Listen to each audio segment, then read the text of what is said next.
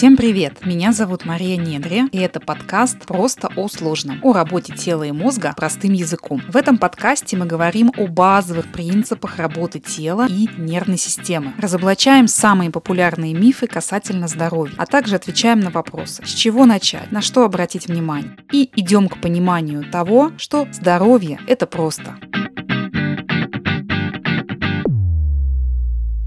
Друзья, всем привет! Это очередной выпуск подкаста, и сегодня мы говорим об осанке и о том, как мы можем ее тренировать. И сейчас речь идет не о растяжке или закачивании да, спины, например, в тренажерном зале, а о работе мозга, как мозг влияет на осанку, как он с этим связан и как мы можем тренировать осанку через работу с нервной системой. Поехали! Ребят, хочется для начала отметить, что у меня уже есть один выпуск про осанку. Если вы его еще не слушали, обязательно послушайте. Там я больше говорю про базовые аспекты, что влияет на наше бессознательное положение тела в пространстве. А это именно есть осанка, когда вы ее не специально не контролируете, не держите. Условно, когда вы сидите расслабленно, читаете книгу, смотрите телевизор, вот это будет вашей истинной осанкой. И здесь я хочу э, в этом выпуске углубиться в работу мозга, а именно в работу вестибулярного аппарата и его связи с мышечным тонусом и контролем этого тонуса. По сути, это есть наша осанка и походка. Смотрите, в настоящее время, безусловно, существует огромное количество практик, направленных на коррекцию, на улучшение осанки. Эти практики, они активные, то есть любые двигательные упражнения, и пассивные, такие как массаж, остеопатические техники, мануальные, корсеты, возможно, какие-то приспособления приспособление. То есть, когда вы лежите, сидите, вы не двигаетесь, а кто-то над вами колдует. Да, это пассивный метод. И опять же, я не буду говорить, что что-то не работает, что-то плохо, а что-то хорошо. Нет, ребят, работает все. А особенно работает, когда мы в это верим. Это реально дает свои результаты. Но здесь вопрос в другом. Смотрите, такие риторические вопросы хочется вам позадавать, чтобы вы подумали об этом. Каково мое положение тела, когда я расслабленно сижу, да, я об этом уже сказала. Еду в машине, машине, еду в метро, читаю книгу, смотрю телевизор, каково мое истинное положение тела в этот момент, да, мы обычно об этом не думаем. Да, классная осанка, когда я после занятия сфотографируюсь там в зеркале, да, все супер круто. Но потом, что происходит, возможно, через несколько часов, возможно, через несколько дней, да, и здесь второй вопрос. Когда я перестаю посещать какие-то тренировки или какого-то специалиста, там, того же массажиста, да, допустим, долго ли сохраняется мой результат, да, то есть насколько хватает мне этих самых тренировок. И опять же вопросы посидеть, подумать, что может быть дело не в мышцах, над которыми мы так колдуем, а на которые направлены по сути все практики по работе по улучшению осанки. Может быть дело не в мышцах, а может быть дело в чем-то другом.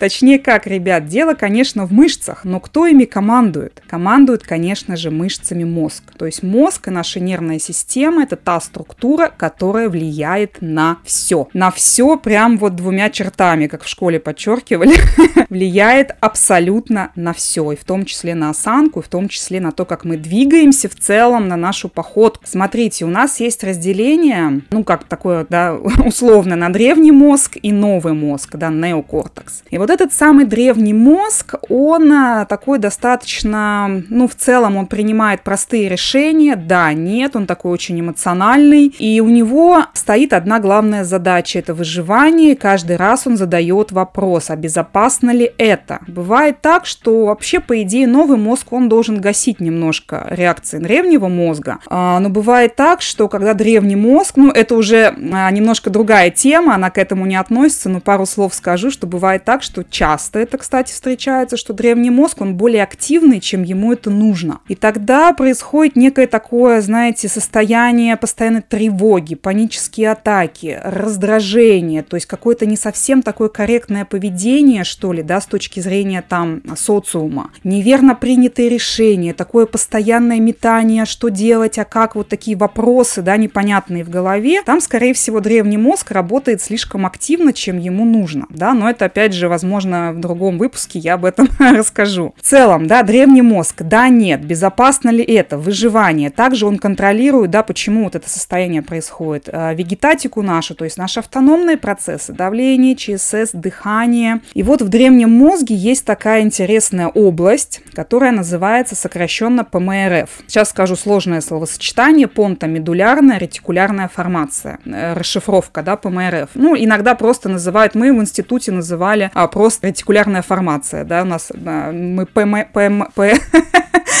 П и М, оно позже чуть-чуть присоединилось, мы просто ретикулярная формация называли, сейчас ПМРФ называют. И вот эта область, она очень маленькая, но она супер важная. Она находится в древнем мозге, а древний мозг у нас делится на средний, мост и медула, или продолговатый. Так вот эта ПМРФ залегает между мостом и медулой. И она супер важная для контроля осанки, для мышечного тонуса, а также, ребят, для регуляции боли. Да, то есть, кстати, многие связывают боль с осанкой и говорят, что вот у меня болит, потому что я сутулюсь, например, или у меня там э, гиперлордоз, то есть такой прогиб большой в поясничном отделе, да, поэтому у меня болит. Но на самом деле это связано, да, и осанка, и боль, безусловно, потому что ПМРФ контролирует, и в норме она как бы должна, ну, условно гасить этот сигнал, да. Соответственно, ребят, работая со стволом мозга, мы можем непосредственно влиять на мышечный тонус, на тонус сгибателя и разгибателя, а именно он нарушается, да, когда у нас какая-то не такая осанка. Но опять же, спойлер,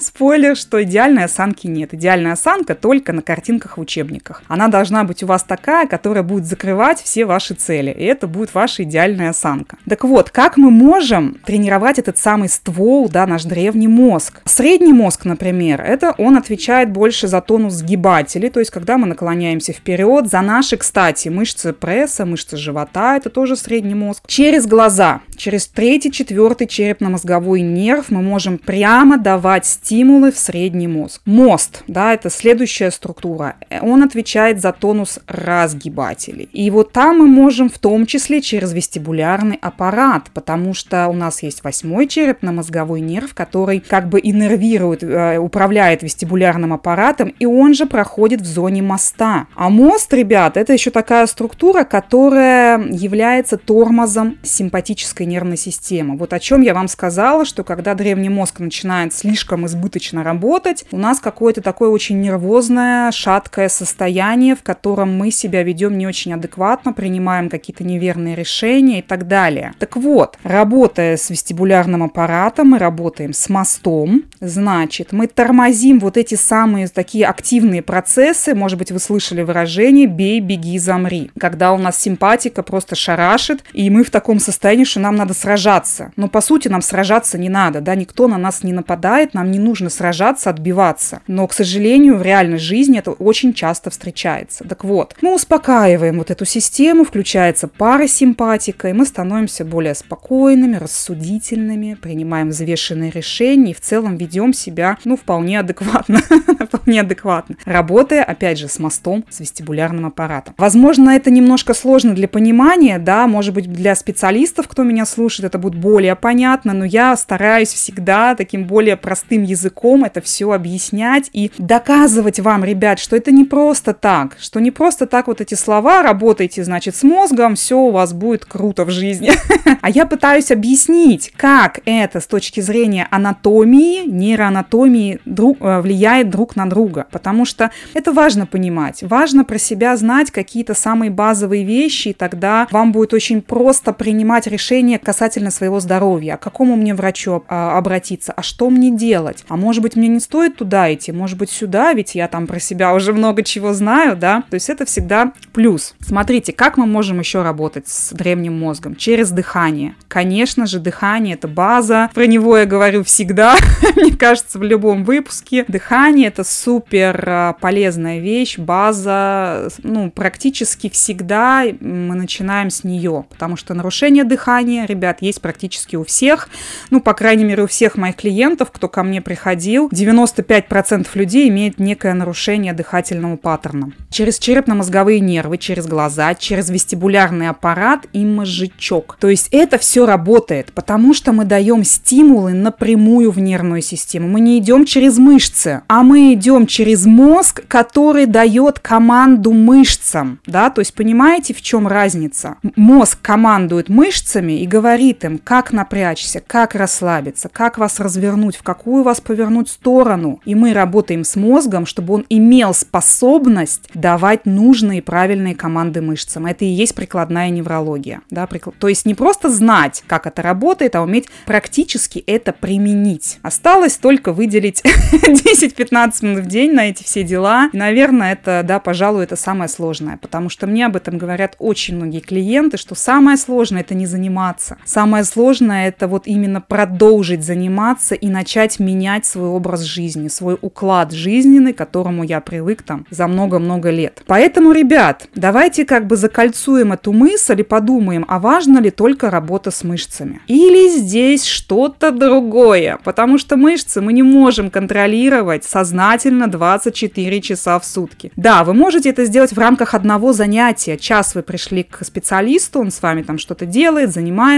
Да, вы можете контролировать мышцы, может быть, это сохранится эффект там на какое-то время, а дальше что? Дальше нет. А вот вестибулярный аппарат работает 24 часа в сутки. Он отлавливает ваши движения головы и шеи, а это полградуса. На полградуса вы повернули голову, вестибулярный аппарат сработал. И также он контролирует еще и положение тела, то есть куда вы идете, вправо, влево, прямо, вверх, вниз, и все это он передает нашему мозгу. В целом вестибулярный аппарат это ключ к постуральному контролю. Если вы хотите красивую осанку, легкую там грациозную походку, которую не надо контролировать и держать. Включайте в свои тренировки вестибулярный аппарат, потому что его функция, да, как я уже сказала, где я нахожусь, сообщать мозгу, где я нахожусь, где вверх, где низ, в каком направлении я двигаюсь и с какой скоростью, вертикализация позвоночника, вестибулярный аппарат. И также здесь мне хочется сказать, что есть связь, безусловно, вестибулярного аппарата, и точнее его, э, скажем так, дефицита работы с таким нарушением костно-мышечной системы, как сколиоз сколиоз. Да? То есть как это связано в двух словах? Если вестибулярный аппарат некорректно работает с одной стороны, а встречается это достаточно часто, то и мышечный контроль с этой стороны будет хуже. Потому что у нас же двусторонний контроль, да, ребят? Вестибулярный аппарат, он есть справа и слева, ствол головного мозга справа и слева. Соответственно, если у вас, ну, по каким-то причинам, да, дисфункция есть, дефицит работы вестибулярного аппарата там справа или слева, это может быть следствие травмы, ушибов головы,